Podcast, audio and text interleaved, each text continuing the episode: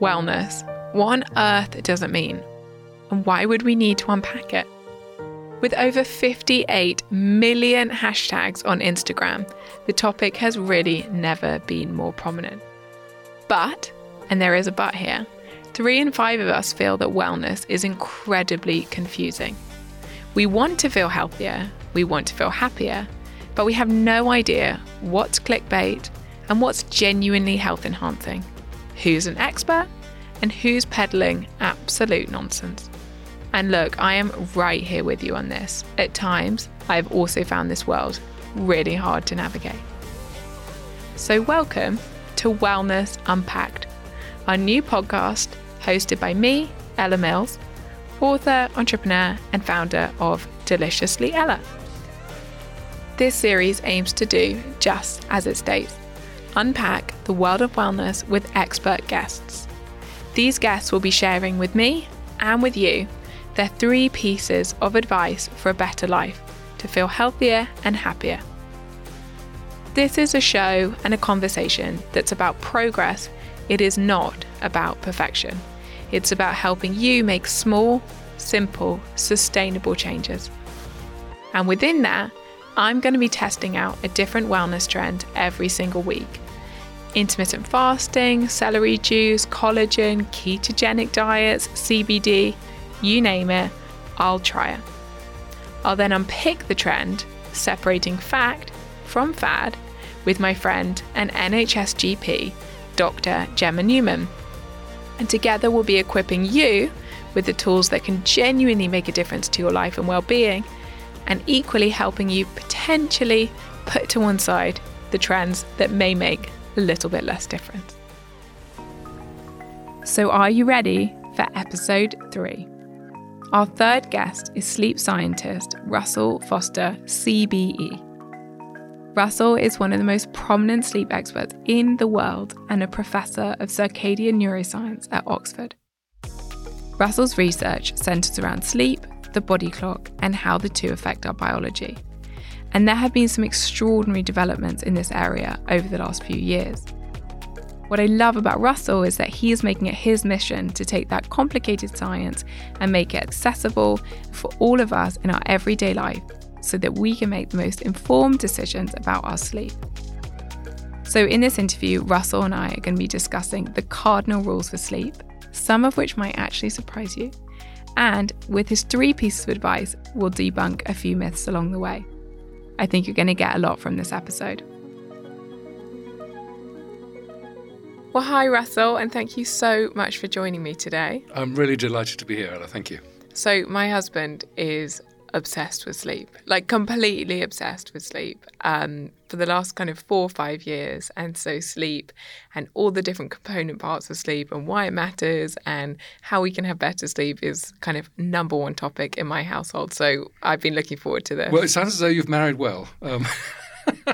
He'll be really pleased to hear that. so, Russell, we kickstart every conversation with the same question, which is what does wellness mean to you? How do you interpret that word? Well, well, I suppose you know, depending how I how I feel when I first get out of bed in the morning, you know, do I feel chirpy or, or not? But but seriously, I think that the wellness to me means whether I've had a good night's sleep or not, because it will define how I'll function during the day. And indeed, I think a good night of sleep um, is a good metric of brain health generally. So, yes, I would define wellness as a, a, good sleep. Nice. I really like that, and I completely agree with you. I always feel like it's the um, the cornerstone of health that people.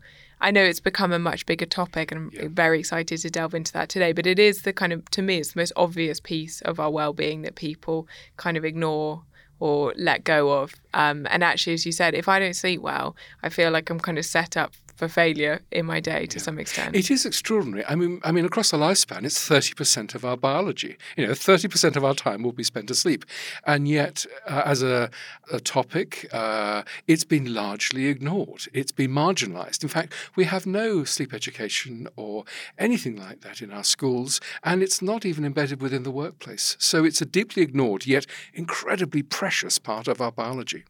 But would you agree with the sentiment that the narrative on that is changing because I mean it's a crazy stat that 30% yeah. of our life is spent asleep and I think you know, up until just a few years ago, when we thought about sleep, it was almost like sleep is for the weak, you know, get as little of it as you need to get by. And what a waste of precious time. Whereas now I feel like we're seeing sleep as something, we're starting to have a mainstream conversation about the fact that sleep is actually critical to our mental and to our physical health. Absolutely. I mean, people in the 80s used to come in and say, Oh, I've done another all nighter. And people used to clap them on the back. Now we appreciate that that is deeply unhelpful, both for themselves and the group that they're working with. So, yes, I think attitudes are changing. The one problem, of course, is that we're now becoming aware of the importance of sleep, but that's generated quite a lot of anxiety. Um, and so I, I suspect, you know, during our conversation, we'll unpack some of that. Absolutely. So, Let's dive into your first piece of advice. Every week, we love to ask our guests, we're so lucky to get to speak to such amazing experts on the three pieces of advice they feel, if our listeners kind of took on board, it could help improve their year. Well, I think it's really important to understand the importance of sleep, both individually and at a societal level. So, what does sleep provide us? Well, short term, it uh, allows us to uh, process information uh, it's quite extraordinary. If you want to come up with innovative solutions to complex problems, a night of sleep actually enhances your capability to do that. I think that's just so cool. It's not that the brain is shut down overnight, it's actually playing with information. It, it also is consolidating memory. So experiences that we've had during the day are parked and then integrated appropriately with our, with our data bank, as it were, of, of memories. In addition, uh, the clearance of, of toxins within the brain. So there's a, a misfolded protein called beta amyloid, which is associated with a buildup in the brain and a risk of dementia and Alzheimer's. We now know that during sleep we clear that um, really nasty uh, folded protein. So there are just a few examples of the importance of sleep. And of course, we know that if we don't get sleep, we become more irritable, less empathetic, uh, we find decision making more complicated. What's also fascinating is that the tired brain remembers the negative experiences, uh, but it forgets the positive ones. So our whole worldview, when tired, is predisposed to remembering negative experiences and then basing our decisions upon that. And then long term sleep disruption has been associated with metabolic abnormalities, so uh, increasing the risk of obesity and diabetes too. Uh, risk of cancer. I mean, it's extraordinary that um, now uh, night shift work is, has been shown to have a higher rate of cancer, prostate cancer in men, colorectal cancer uh, in women, and breast cancer. Uh, so, really important stuff. In fact, the World Health Organization has said that uh, night shift work is a probable carcinogen. Uh, so we've got metabolic abnormalities, increased cancer, um, and of course, the big one, I guess, is depression and sort of severe psychiatric illness, all uh, promoted uh, by uh, poor sleep. So, everyone be listening, panicking, I feel, thinking, oh my gosh, that's quite terrifying, actually. We think so much about the big things in our life, eating 10 portions of vegetables, but actually, our sleep is something that often we disregard. And as you're saying, it's actually so vitally important to a lot of the things a lot of us spend a lot of time worrying about as well. So, what does that actually look like in our day to day? How much sleep do you need to mitigate those processes? That's such an important question. And part of the reason for writing Life Time was I was getting somewhat irritated by some of the advice that was being peddled by the, the sergeant majors of sleep. You must get eight hours, for example. Well, that's nonsense. The, the healthy uh, uh, sleep span is something between six hours and it may be as much as 10 or 11 hours in some people.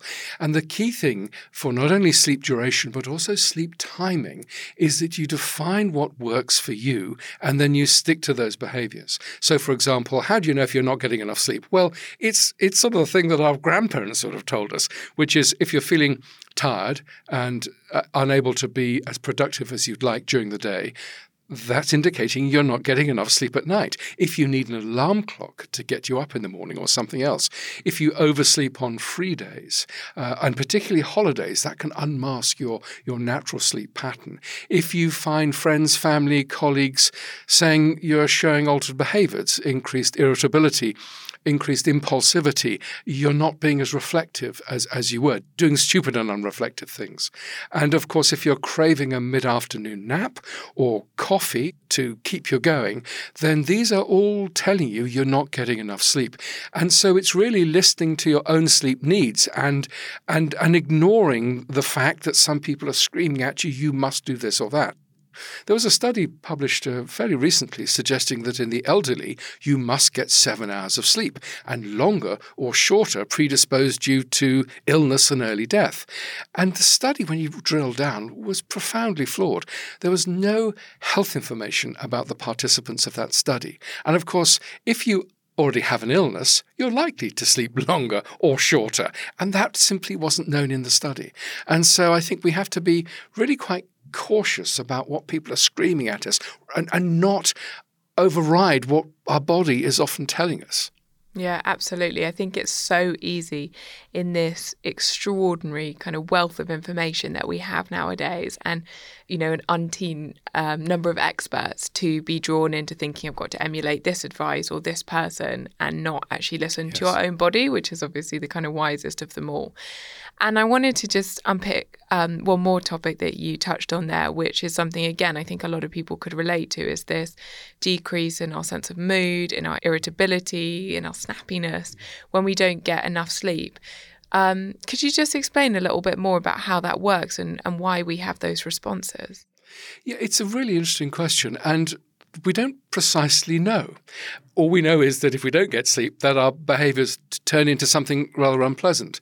People are beginning to do fMRI, brain scans on the tired brain, and finding out which bits light up under certain circumstances. A very interesting study fairly recently showed that uh, it, it, it, asked people to perform mathematical tasks while in the scanner, and it looked at the same person fully rested and tired. And you could see that the, the brain uh, lighting up was terrific during, during the fully rested state, but, but after sleep deprivation, far fewer areas of the brain were lighting up. So perhaps part of the effect of tiredness is that we're not connecting the various areas of the brain, which are all normally integrated to come up with, you know, coherent responses to a complex world.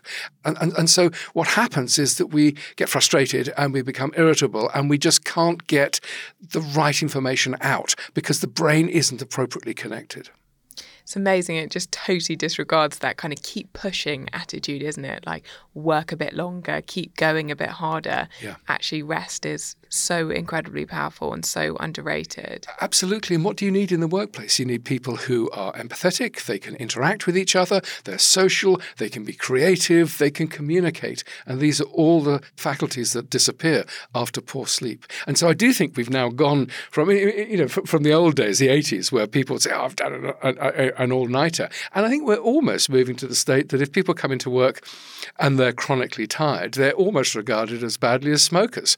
Um, uh, because they're not only affecting their own f- health, uh, but they're also affecting uh, the health of the people that they're working with. So yes, I think that sort of whole machismo about sleep is is thank goodness vanishing. Yeah, I, I totally second that. And am I right in saying as well, when you haven't had a lot of sleep, you crave um, less healthy foods as well? Yeah. Some great studies from the University of Chicago have shown that uh, with shortened sleep, you start pumping out the hunger hormone, ghrelin, um, and you reduce the um, release of the satiation hormone, leptin.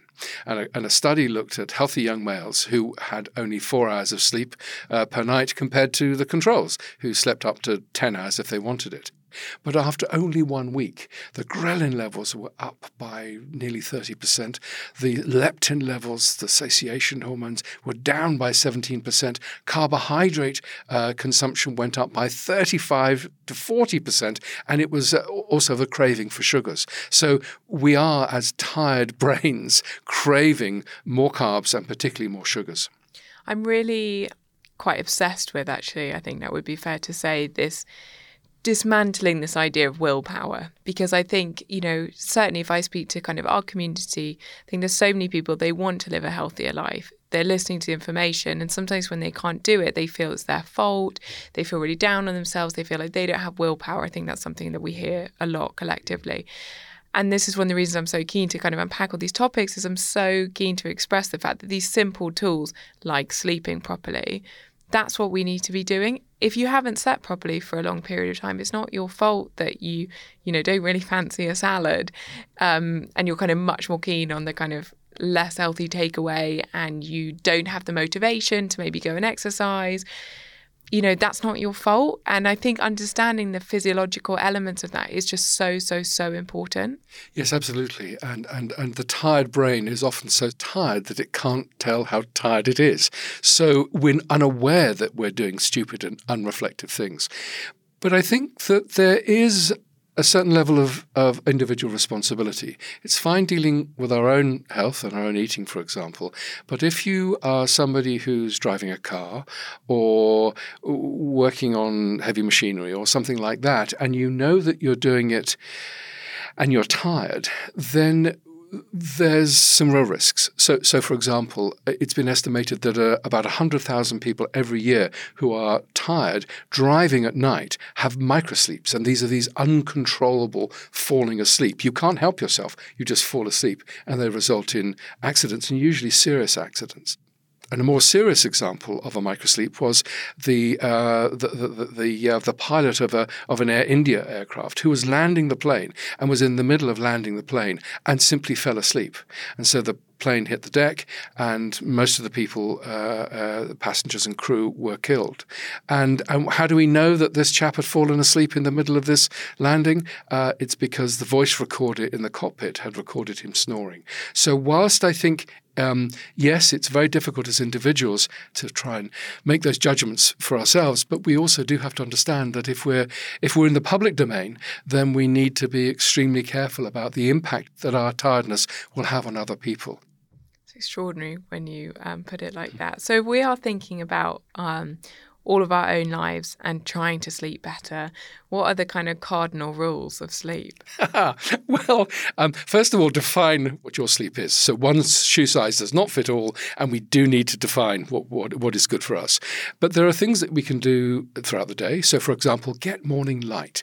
That sets the body clock to the, the light dark cycle and the sleep wake cycle. So, morning light is very important for most of us. Uh, don't don't uh, get anxious um, before you go to, to, to sleep. So try and wind down from the the, the, the demands of working, uh, and so have a proper transition, whether it be mindfulness, whether it be yoga or whatever. Uh, don't fuel the waking day with endless cups of coffee, which will delay sleep onset at night. So, that will be a few things um, immediately before we go to sleep.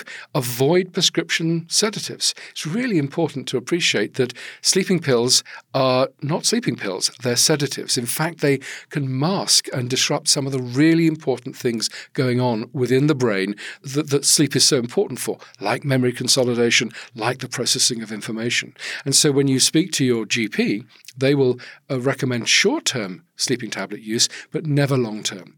Same for alcohol. Many people who've had a day of fueling their activity with coffee then try and reverse it with alcohol at night. Alcohol is an extremely effective sedative, but again, it impairs um, many of the important things going on in the brain whilst we sleep. And in fact, it can disrupt sleep. Make sure, for example, the bedroom isn't too warm. Part of going to sleep involves a, a, loss in core body temperature. And, and if the bedroom's too warm, we find it more difficult to, to lose that. Uh, invest in good bed mattresses uh, and define the sleeping space. So, so try and separate the workspace from the sleeping space. It's been immensely difficult, of course, during COVID because be- bedrooms have become workrooms. But if you can get rid of those those computers, smartphones, TVs, and all the rest of it, then that's really really important. Don't take sleep apps too seriously. Uh, None of the sleep apps currently available are endorsed by any of the sleep federations. None of them are FDA approved. they're very useful for telling you roughly when you went to sleep and when you woke up and how many times you woke up in the night.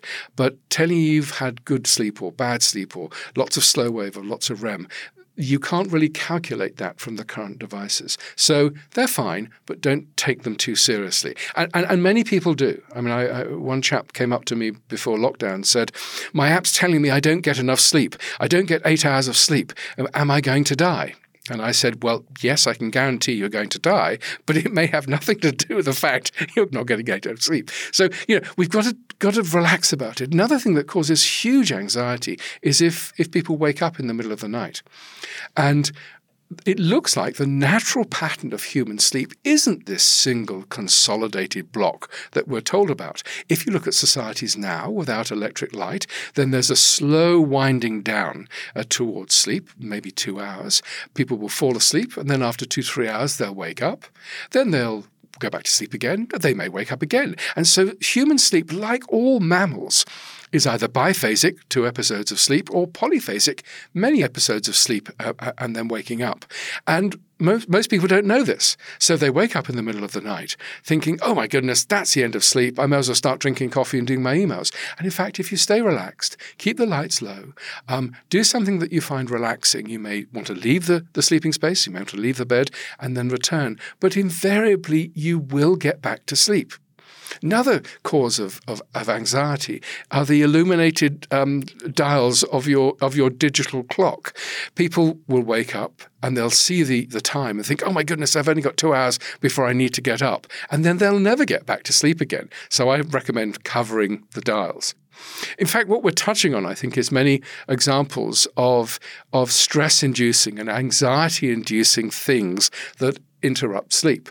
And so most people don't have a sleep problem. They have an anxiety or stress issue, which is therefore disrupting their sleep. And so in many cases, it's very important to de stress, to relax, and find ways of, of then embracing the sleep that you get.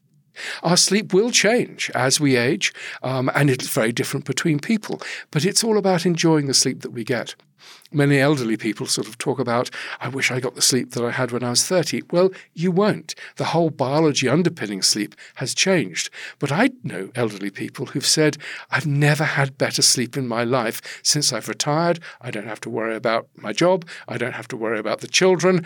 And it may well be that I'm not getting up until a bit later. In fact, a, a close family member, we were told firmly never to call before 11 o'clock in the morning. Um, and it's all about enjoying the sleep that we get, embracing it, because it's so variable, so dynamic, and we need to de stress and stop worrying about it.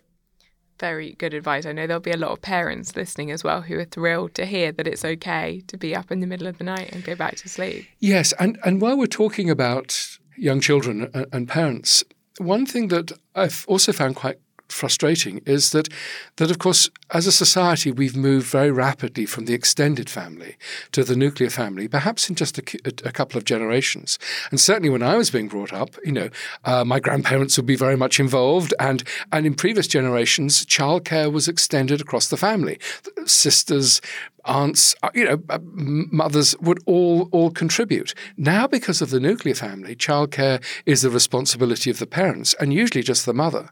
And we've never evolved to be animals that can solely look after our offspring. We've always depended upon extended care, and I and I wish we could get the message out uh, that young mums shouldn't feel guilty about feeling tired. We've never evolved to solely look after our children. It's always been a, a distributed um, activity, and it's so important, I think, that that individuals feel happy about reaching out and also get in place that sort of support before the, the, the baby arrives in the household. I totally agree. I think there is this insurmountable almost amount of pressure on young families and particularly on mothers in society today. And I certainly see that in our community all day, every day. I definitely felt that myself. And I think on top of all the nervousness and anxieties you have when you have small children, the nervousness that you're not getting enough sleep and how bad that is for your health, it really, you know, it's not a message you need to hear to some extent, except the fact it is important in the longer term of your life. So I think that's a really important caveat to just kind of remove that pressure. So, Russell, I'd love to move on to your second piece of advice, which is the importance of appreciating our internal body clock. So, can you explain to us what the body clock is? So we all have an internal representation uh, of a day. We have a, a body clock. And the question is, why? Why do we have this internal day? And I think it's important to remember that we sit on a planet that revolves once every 24 hours, and that generates a light dark cycle and a temperature cycle. And, and of course, our evolution response has been to um, develop a period of rest, in us, it's sleep and activity. And the states of consciousness and, and, and sleep are so profoundly different. They depend upon a different set of biology. And what our clock does is anticipate these predictable changes and fine tune our biology in advance of the changed conditions. So, anticipating um, activity, waking up in the morning, our body clock is driving up core body temperature uh, actually in the early hours of the morning prior to waking up. We're mobilizing glucose so we can, our muscles and our brain, you know, with increased activity, uh, can utilize those, those resources. For our biology to work, we need to deliver the right materials the right concentration uh, to the right tissues and organs at the right time of day. And it's the timing uh, for these activities delivered by our circadian system, our body clock, that is so critical for uh, our ability to function optimally. It's a bit like um, uh, an orchestra.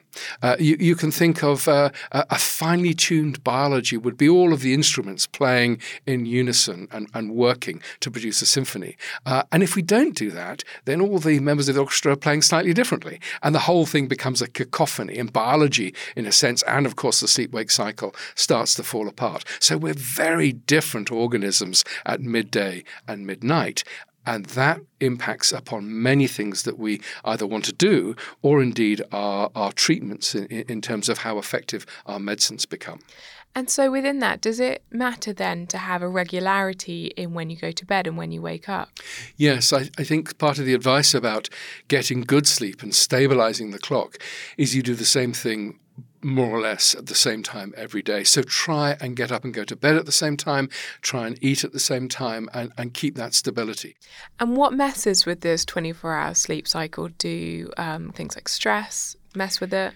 Yeah, and and the the problem, of course, if we are not getting the sleep that we need, and it's the sleep is misaligned with what we need to do, then we activate the stress axis. The classic example of this would be night shift workers. Night shift workers, the body clock of night shift workers does not shift with the demands of working at night.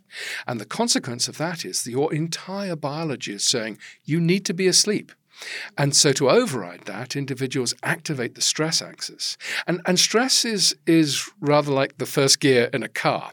You know, it gives you that wonderful acceleration. You can get away from trouble or you can start the car, you know, get it going. But if you keep the engine in first gear, you're going to destroy it. And that's what sustained uh, activation of the stress axis is like. You know, it's great short term, but long term, it's it's it's a real problem what do we know about the stress hormones? Of course, they're increasing heart rate, they're throwing glucose into the circulation, uh, and of course, all of these long term will predispose to, to, to, health problems. The other thing, of course, is that um, high levels of cortisol will suppress the immune system, which is probably the mechanism why night shift workers and people who are chronically tired have higher rates of infection, and that's probably also the vulnerability to increased rates of cancer. So, not sleeping um, has a big impact on your immune system then? Yeah, absolutely. Yes. And our immune system, of course, is being regulated by the circadian system, our clock. It's turned up during the day when we're moving around the environment and likely to encounter pathogens either in the environment or from, from people. And then it's sort of quietened down a bit at night. And, and that's when we're sort of not moving around and we're less likely to encounter new pathogens while we're talking about those changes in the immune system, it, it again flags up some issues for our night shift workers, our frontline staff, our nurses, for example, who are dealing, you know, with with difficult situations. Most recently with COVID nineteen, uh, were being exposed to these. Um, pathogens uh, at a time when their immune system was not up to really fighting them off. And so protective clothing became incredibly important at that time. And furthermore, as night shift workers, their circadian rhythms are disrupted, which means that um, their vaccination generally is going to be less effective. Some very important studies have shown that sleep wake disruption prior to a vaccination or immediately after vaccination will reduce the effectiveness of that vaccination. Another area where the clock and, and, and medications are important would be in anti cancer drugs. So, some very important studies. So, for childhood leukemia, one study showed uh, morning versus afternoon uh, delivery of the chemotherapy. Afternoon was much more effective in long term survival. And another study on ovarian cancer showed same drug, same concentration, different time. One group uh, had 45% survival after five years, another group had 10% survival after five years. And so these are really important differences. And at the moment, we're not integrating that time information into when we deliver our drugs. It just really, to me, further highlights the fact that our bodies, our brains are so extraordinary and we really take them for granted, don't we? Yeah. And one last question on the body clock, actually, on that is um, Does what we eat and when we eat it make a difference?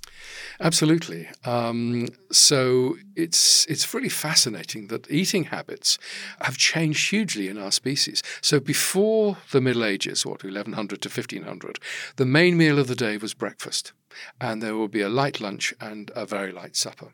As we get to the Middle Ages, the, the main meal had sort of switched to breakfast time and lunchtime, with again a very light supper.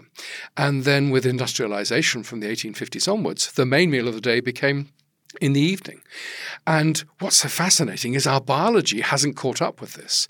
If we eat the same amount of food, um, either in the morning or in the evening, our ability to process that food and get rid of the glucose appropriately is much more effective in the morning than it is in the evening.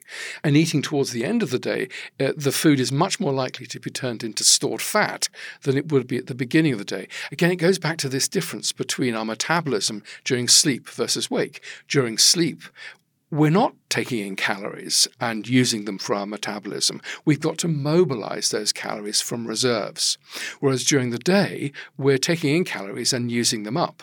So if we're starting to eat towards the end of the day, those calories are not going to be burnt up, they're going to be laid down to fat. So ideally, we should eat uh, first thing in the morning and at lunchtime and have very light suppers. And where people have been given the same number of reduced calories to, to, to lose weight, concentrating them in the breakfast to lunchtime or lunchtime to evening, those individuals who had the morning lunchtime calorie intake lost more weight faster than those that had it lunchtime and evening. So, if we can, we should revert back to that older pattern of, of, of, concentrating our, our food intake during the first half of the day. Now, it's incredibly difficult, of course, because you know we're rushing off, you know, to commute into work. We're probably having a sandwich at our desk, and then after a long day, we're commuting home and finally getting a family meal, which can be eight or maybe even nine o'clock in the evening. And that's about the worst thing we could possibly do. Wow. You heard it here first. Um, so I'd love to um, to move on to the third piece of advice. Well, f- third third piece of advice would be um, keep on kicking the door uh, until they let you in and and this comes from personal experiences but also I think the belief that if you want to drive change, if you want to drive innovation, you've got to disturb the status quo. And people are very resistant to change. And, and so in my own area, we were f- working on how the internal body clock is, is regulated by the light dark cycle. And so how the internal day and the external day are aligned. And what we discovered was that there's another light sensor within the eye. We have our rods and cones for vision, but there's a third light sensor, which is grabbing light for the regulation of internal time. Now, when we first proposed this, um, the vision community were completely horrified one person I remember giving a, a, a, talk in quite a quite a big talk, and uh, somebody at the back stood up and, and I thought they were going to ask a question. And I sort of said, these data are consistent with the discovery of a new receptor within the eye. And this person just screamed, bullshit, and walked out. Um, another person got so angry in one seminar and said, Do you really think that we've been studying the eye for 150 years and we have missed an entire light sensor within the eye? And of course, I was a, young and fairly confident, and I sort of said yes, well, at least publicly. But it was unnerving. And the way you have to deal with it, at least in science, and I think in many walks of life, is you keep on accumulating more and more data. If you know your data are good, to simply overwhelm the opposition. And that's the nature of science. It's it's actually scientists are quite conservative with a small c, and and they need overwhelming evidence before they they change their minds. And that's both good and bad. One, it means that nonsense hopefully doesn't get into the science literature, but the problem is innovation can be stifled. Uh, so yes, I, I would strongly urge each of us, if you think you're right, and you know you've got the evidence that supports your views, you keep on kicking the door. And do you find that the um, the slow nature of that evidence kind of taking hold, especially within the public realm, quite frustrating because obviously, you know, everything we've talked about today, and, you know, we've really ba- scratched the surface of your work. And, and obviously, everyone should, you know, who's interested in this should go and read your book and get much deeper into your work. But it feels to me that this is you know, pivotal information, especially when, you know, we do effectively have a health crisis on our hands with the rise of diseases in the world today. And this is such, you know, in some ways basic information. You know, some ways this is something that we could all go and regulate into our lives today. Um, but most of us are really struggling to do it and we're not doing it. And you sometimes find it quite frustrating that almost there could still be a debate about whether this is important. Yeah, I do, and and I think the educational piece is is so important. Mm. Um, we're we're not giving any education in the school curriculum about the importance of sleep and circadian mm. rhythms, and we have data where we've shown that if we we've developed educational programs for teachers to teach their students, and that we've been able to move those 20 25 percent of children showing severe insomnia out of that severe range. So education works. And of course, if we give that education at the appropriate time, it travels with individuals. And so when they enter the workforce or they enter old age or whatever, they are aware of the importance uh, of, of biological time and sleep and, and the fact that it changes. In the industrial sector, nothing currently is, is, is being done. So, for example, there was a study a few years ago showing that 57% of junior doctors had either had a crash or a near miss on the drive home. And so, why aren't we providing vigilance detectors for those uh, night shift workers to detect head nod or the fact that the, the car is moving across lanes to wake them up, to stop them, crashing. Knowing that night shift workers have higher rates of obesity, diabetes 2, cancer, and all the rest of it, why don't we institute higher frequency health checks in that sector to prevent these diseases becoming chronic while we still can? Again, higher rates of diabetes 2 um, uh, and obesity, metabolic syndrome. What do we give our night shift workers to eat? High fat, high sugar.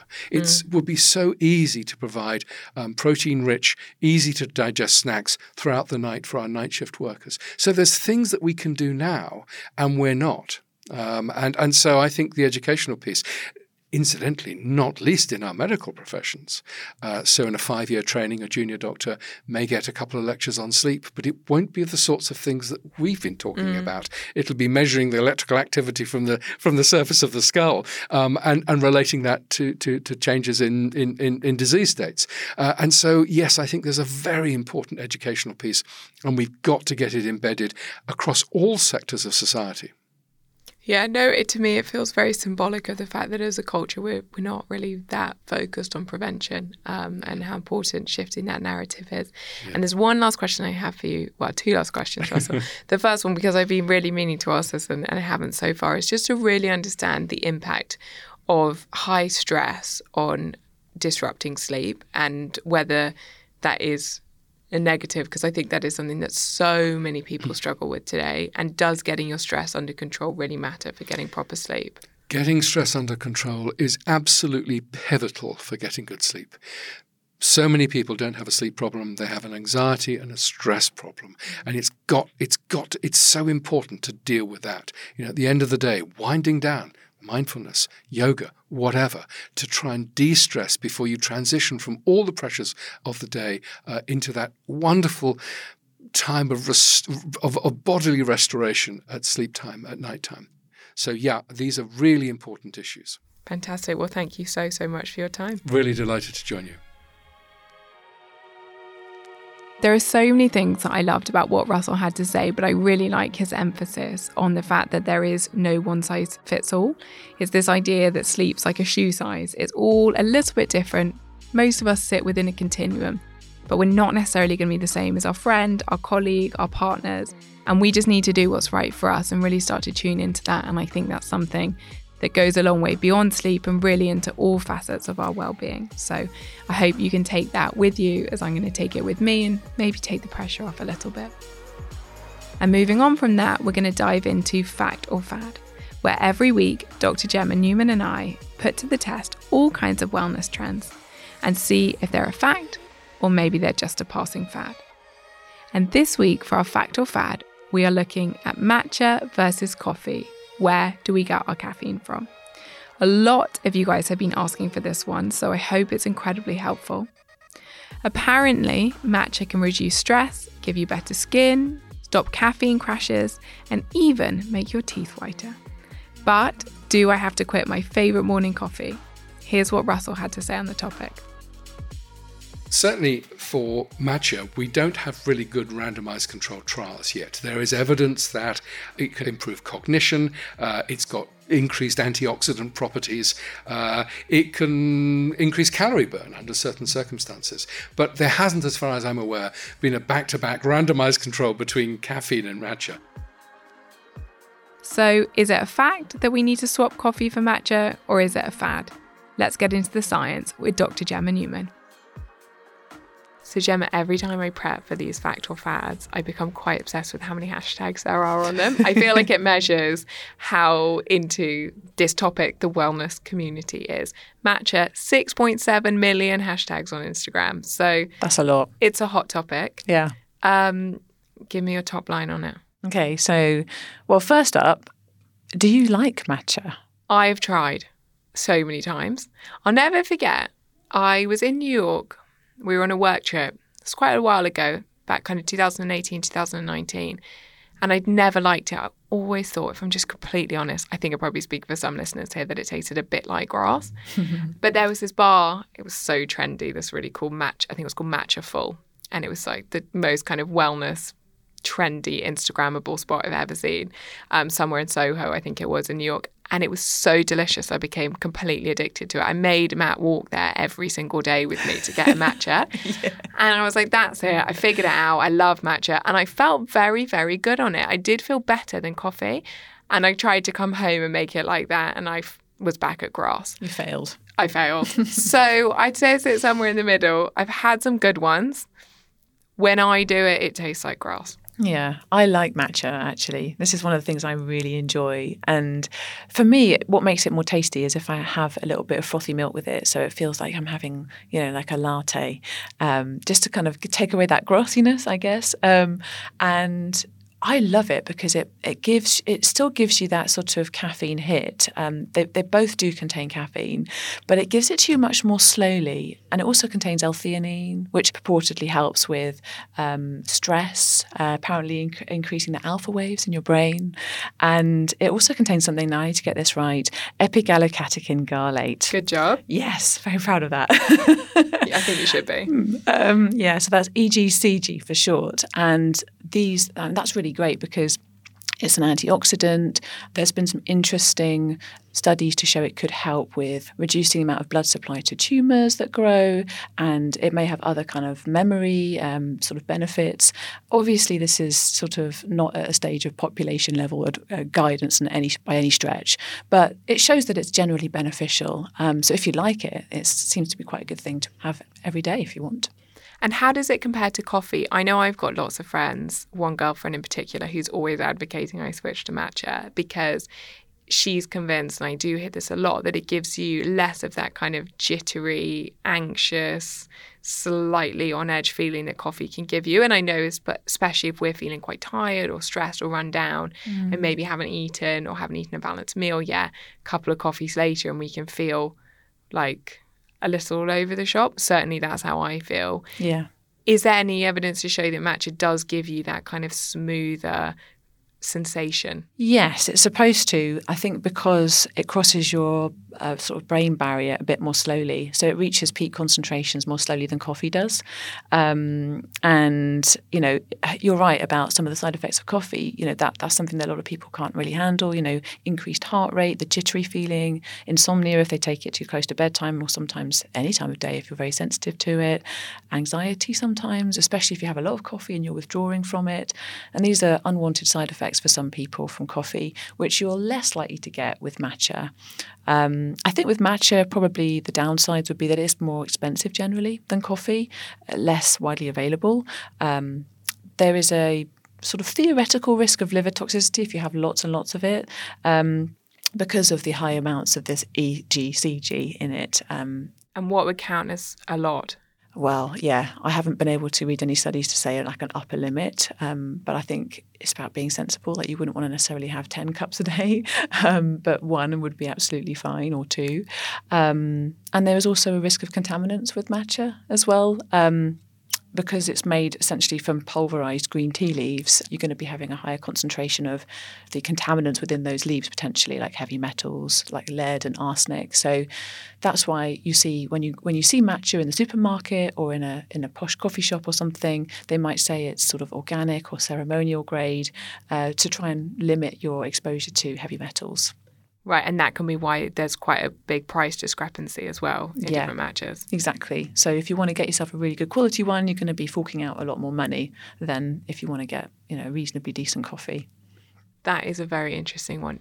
So would you say not to have really kind of general advice, but perhaps if you are suffering quite a lot of stress at the moment, and obviously coffee can kind of slightly exacerbate the sensations related to that, that looking at matcha could actually be quite a sensible yeah, I think it could. They both have their potential benefits. I personally am not a huge coffee fan.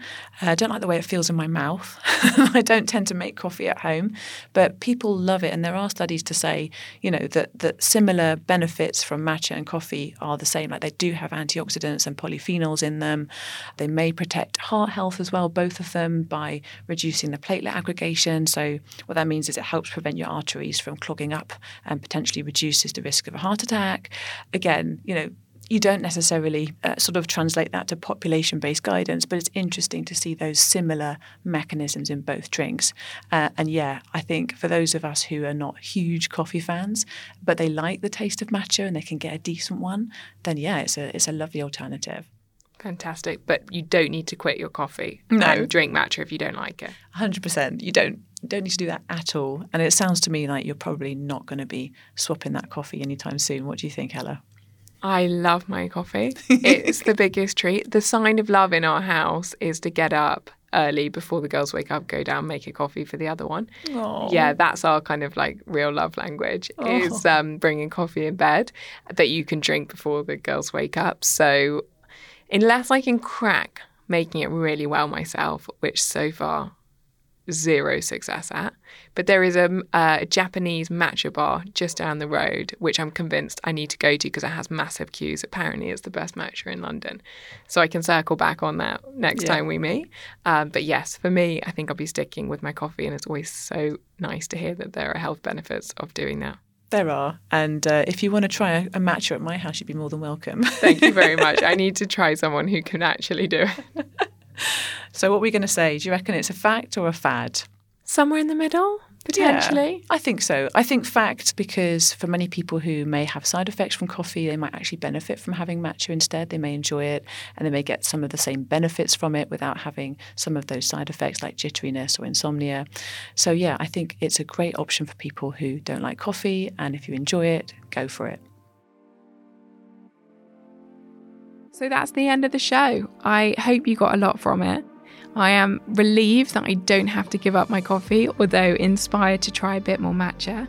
and to stop watching Netflix at night, which I've got into a naughty habit of recently, going to sleep a little bit too late.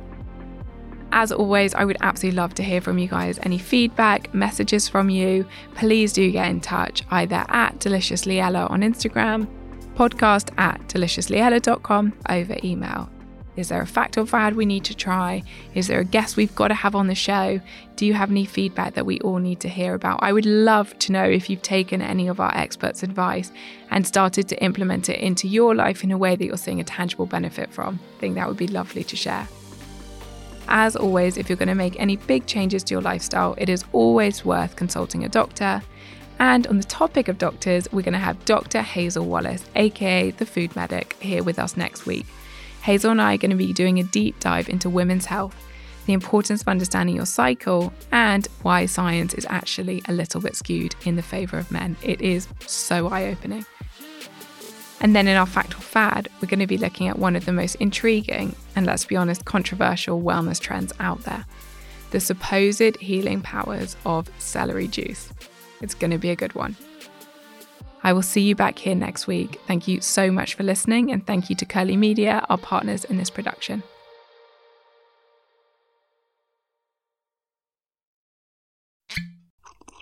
Ah, mmm. The first taste of rare bourbon you finally got your hands on. That's nice. At caskers.com, we make this experience easy. Caskers is a one stop spirit curator with an impressive selection of exclusive, sought after, rare, and household names in the realm of premium spirits and champagne.